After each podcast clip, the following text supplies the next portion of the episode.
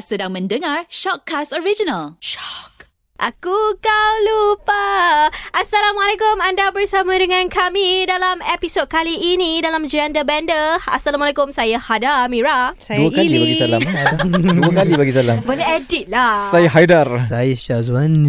Dan anda bersama kami dalam Gender Bender. Shot ke bawah.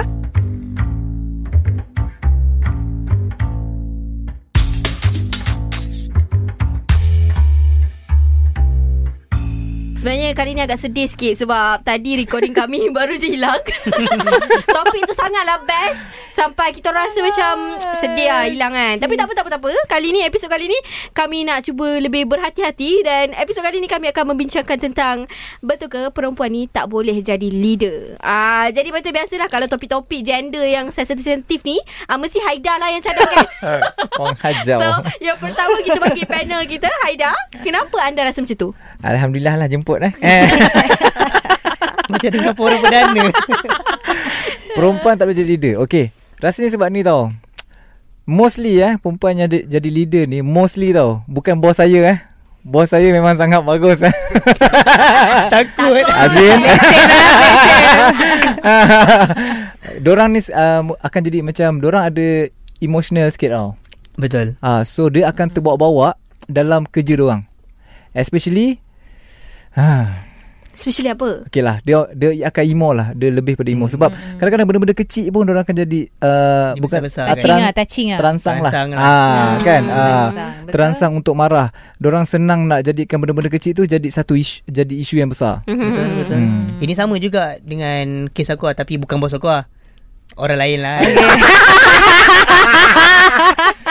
Okay. Orang lain lah. Dia benda yang sekecil-kecil pun dia nak memperbesar-besarkan. Sebab tu cakap rasa tak sesuai kot perempuan jadi ketua sebenarnya. Tak juga. Maybe sebab kita orang tak jadi ketua lagi. So tak tahu sesuai ke tak. Tapi ada je I tengok yang perempuan yang a good leader tau. Sebab dulu kat company lama I kira ada dua boss lah. Company lama bukan company sekarang. Okay, seorang ni lelaki, seorang ni perempuan. So yang perempuan ni, madam ni, dia lebih tersusun. So for me, kalau you nak leader yang tersusun, mostly adalah perempuan tau. Sebab macam lelaki, demo tu macam okay, it's okay, you do it your own way, apa-apa you beritahu I je. Lelaki kan macam tu kan, macam easy going. Tapi kalau perempuan ni, kalau you nak, maybe kalau you nak head of department of HR, mostly perempuan kalau you perasan. Sebab they are more organised. Okay. Kalau perasan lah, maybe benda-benda yang more including like emotional, macam leadership and emotionally ni lelaki tak boleh perempuan kot, kena lelaki kot. Tapi kita kena macam tak semestinya perempuan not a good leader. Macam awak buat awak perempuan ke lelaki dah. Tapi yang komen saya tadi tak ada kena guna dengan mana-mana company. Saya bermimpi sebenarnya. Tak, bos saya sekarang perempuan. Tapi bagus, serius. Azrin, you are the best. Kalau you dengar ni, you are the best. Fawah. Tapi Ili macam mana? Ili rasa layak tak perempuan jadi leader? Ili kan bos perempuan. Ada bos perempuan kan? Ada bos perempuan. Tapi bagi pendapat Ili, dia macam nak play safe. It's okay Ili, sebab apa Ili nak cakap ni, Hada tahu ni bukan based on experience tempat kerja dia. Member dia cerita. Tapi tak apa, cakap je. Sebab ada kawan-kawan lah yang cerita. Tapi yelah, tapi dia tak pilih. Ili bukan nama sebenar. Ili bukan nama sebenar. Tak, honestly Ili cakap perempuan macam tak boleh ikut jadi leader. I mean like, dia bukan semua perempuan, tapi rasanya mostly macam tak boleh jadi leader sebab dia orang akan berkait rapat dengan emotional. Yes. Kirin dengar tak ni? Tak, bukan bos saya yang sekarang. Dia ada kaitan. Bukan berkait rapat dengan bos saya sekarang ya. Untuk pengetahuan semua, Ili dah bekerja lebih 11 company ya. Ini company yang saya yang dulu ya. Sebab saya berkata begini sebab saya pernah experience dengan orang-orang yang dulu. Kita sokong ni. Tapi dan juga kalau katakan if let's say kalau perempuan tu nak jadi leader tu, dia kena kental lah. Senang cakap, dia kena kental.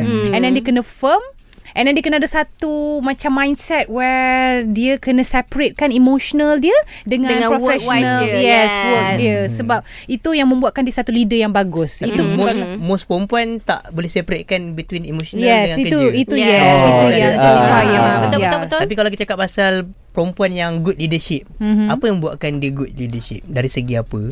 Bila dia tak, dia boleh differentiate lah between emotional dengan work tu. Sebab perempuan ni macam saya cakap tadi, maybe certain department boleh ada leader perempuan, tapi certain department yang lain tak boleh. Contohnya lah, patutnya tadi saya cakap HR tu tak boleh perempuan, sebab nak pecat orang kan. Perempuan tu je nak pecat orang, awak dipecat, nangis pula kan. Tak boleh lah kan. Maybe kena accountancy pun tak boleh kot. Sebab nanti takut tiba orang nak minta naik gaji, macam kenapa nak naik gaji? Tapi kalau perempuan paling senang jadi tak. Apa tau, jadi announcer. Sebab bebel kan. Dia sama ada announcer ataupun mekanik je lah. Gunakanlah spana tu elok-elok. Kau dah emo sangat, entak je lah. Tak boleh juga habis rosak kita. Oh, betul ke? Okay, tapi kan aku ada pengalaman aku kat company lama. Ni pengalaman betul lah. Bos aku perempuan. Tapi dia memang pandai. Dia tinggalkan emotional dekat rumah. Tapi dia memang mana best. Mana tak bawa orang ketiga tu ke? Bukan pasal orang ketiga. Pasal tapuer hilang. Sebab tu aku cakap, apa yang buatkan perempuan macam tu jadi macam tu? Macam tu macam mana tu? Jadi macam mana kenapa perempuan macam tadi tu dia boleh separate kan? Sebab tu ini mungkin berkait rapat juga dengan hormon dan imah. Yes, so hormon dia. And then kan sebab perempuan kan, kalau especially kalau katakan yang dah tua, diorang ada satu tahap tu menopause. Diorang ada sampai satu tahap menopause tu. Waktu tu diorang punya hormon imbalance tu memang dalam satu critical, punya tahap yang critical, which is diorang tak dapat nak kawal diorang punya, kalau katakan yang dia prone to kemarahan ataupun anger management. Kalau anger dia tu lagi tinggi, dia akan ke arah tu. So dia tend to marah orang. Sebab ini experience sendiri. Sebab company mana ni? Ini company nombor berapa? Company Sendirian Berhad lah boleh cakap lah. Ili ada bisnes sendiri So benda tu effect dia macam dia kiranya yalah, dia akan effect. Kiranya dia tak dapat nak kawal dia punya perasaan masa dia dalam phase menopause tu. So dia effect orang lain juga. So those are the things. Jadi ada bos lama kau dulu dah menopause? Bos lama aku tu yang tu aku tak sure. Pause ke play. Tapi dia, aku rasa dalam masa tu dia dah 40 plus lah. Tapi maknanya aku rasa lagi satu lagi surrounding dorang juga kot.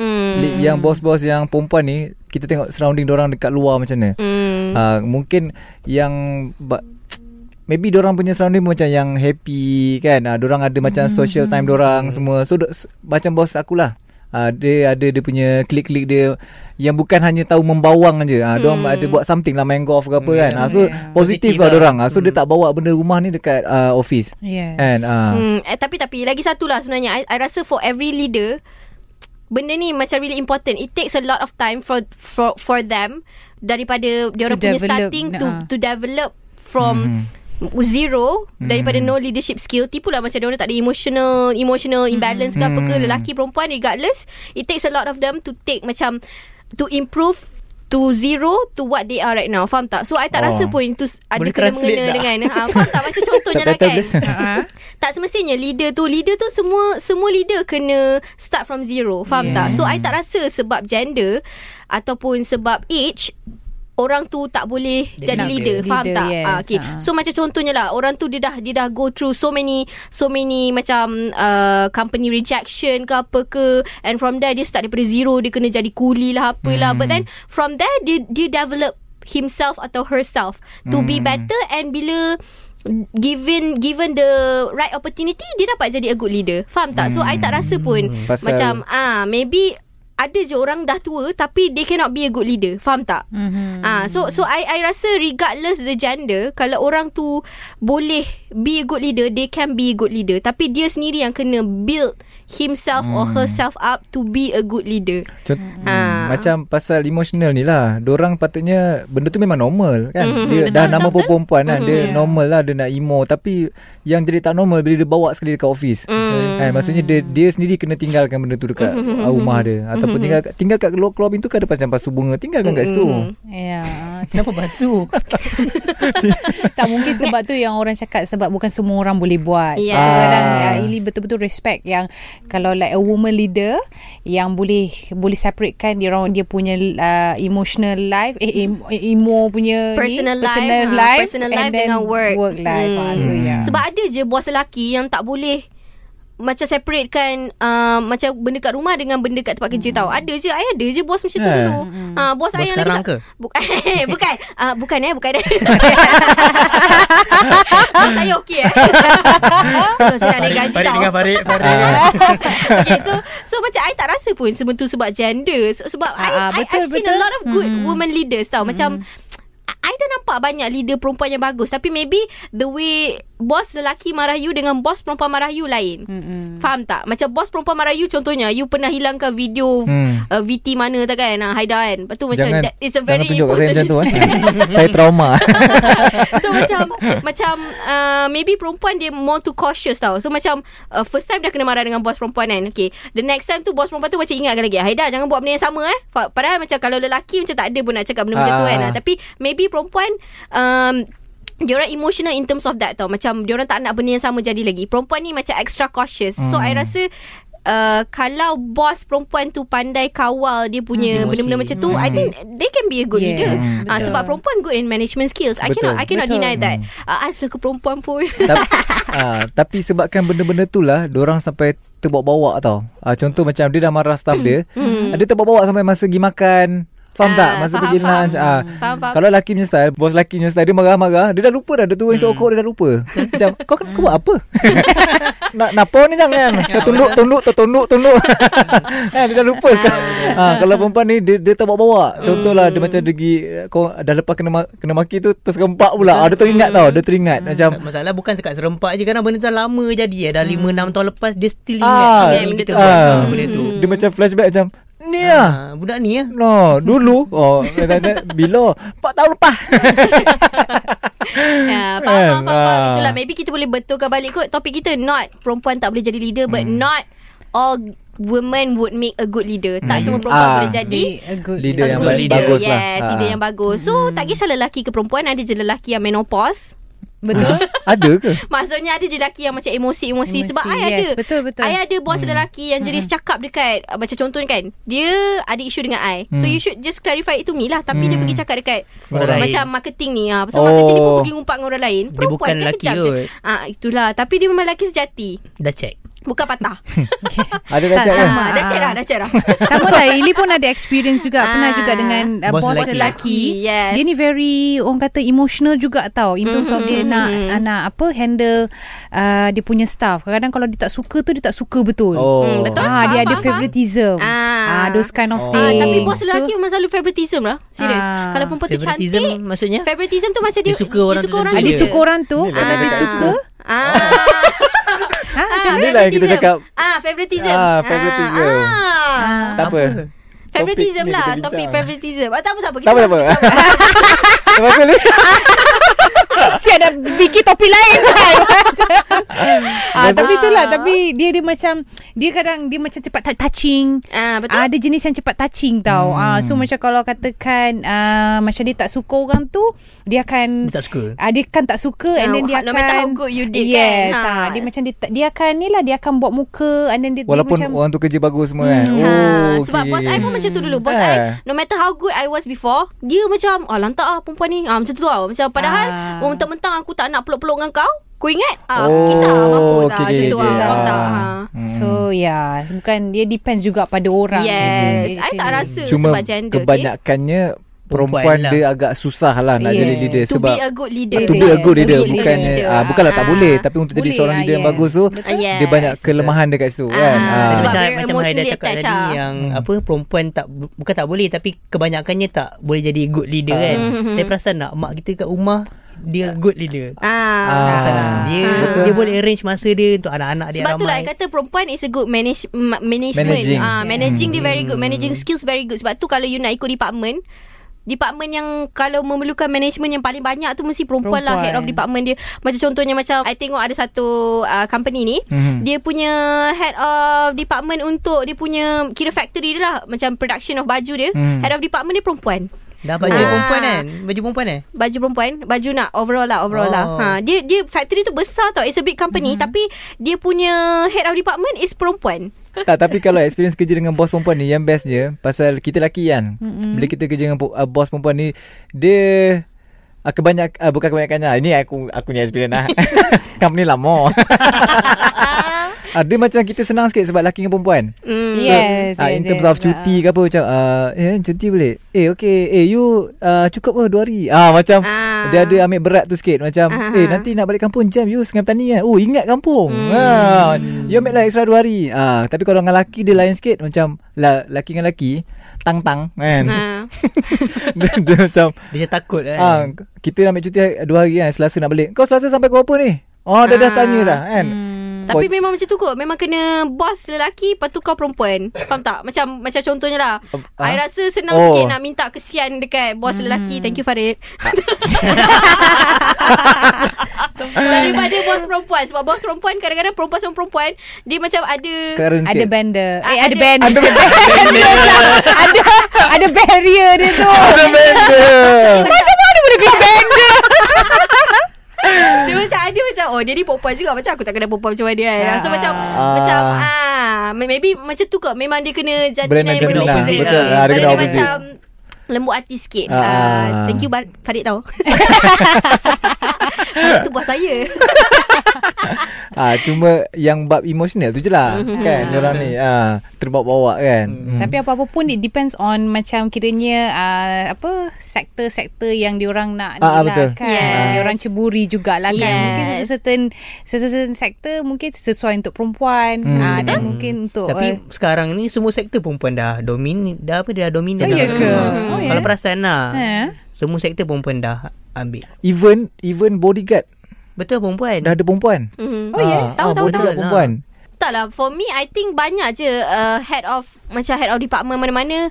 I rasa sekarang dah okey kot. Dia punya gender salary gap semua mostly dah okey sikit lah. Sebab kan I rasa one of the reason kenapa perempuan tak naik or tak nak naik as a leader or don't want to be a good leader, sebab kadang-kadang kita orang rasa diskriminasi kot.